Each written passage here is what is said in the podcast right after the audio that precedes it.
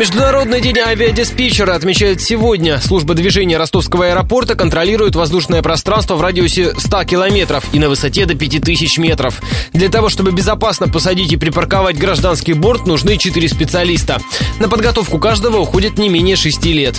Авиадиспетчер должен разбираться в метеорологии, современных самолетах и профессионально владеть английским, рассказал радио Ростова замначальника службы движения аэропорта Олег Афанасьев. Помимо того, что человек должен иметь физическое здоровье хорошее, определенный его запас, профессиональные знания в документах по основам воздушного законодательства, летно-технические характеристики воздушных судов, метеорологическое обеспечение, радиотехническое и светотехническое обеспечение полетов. И плюс еще есть профессионально ориентированный английский язык. Репортаж о работе диспетчеров Донского аэропорта слушайте в дневном эфире радио Ростова.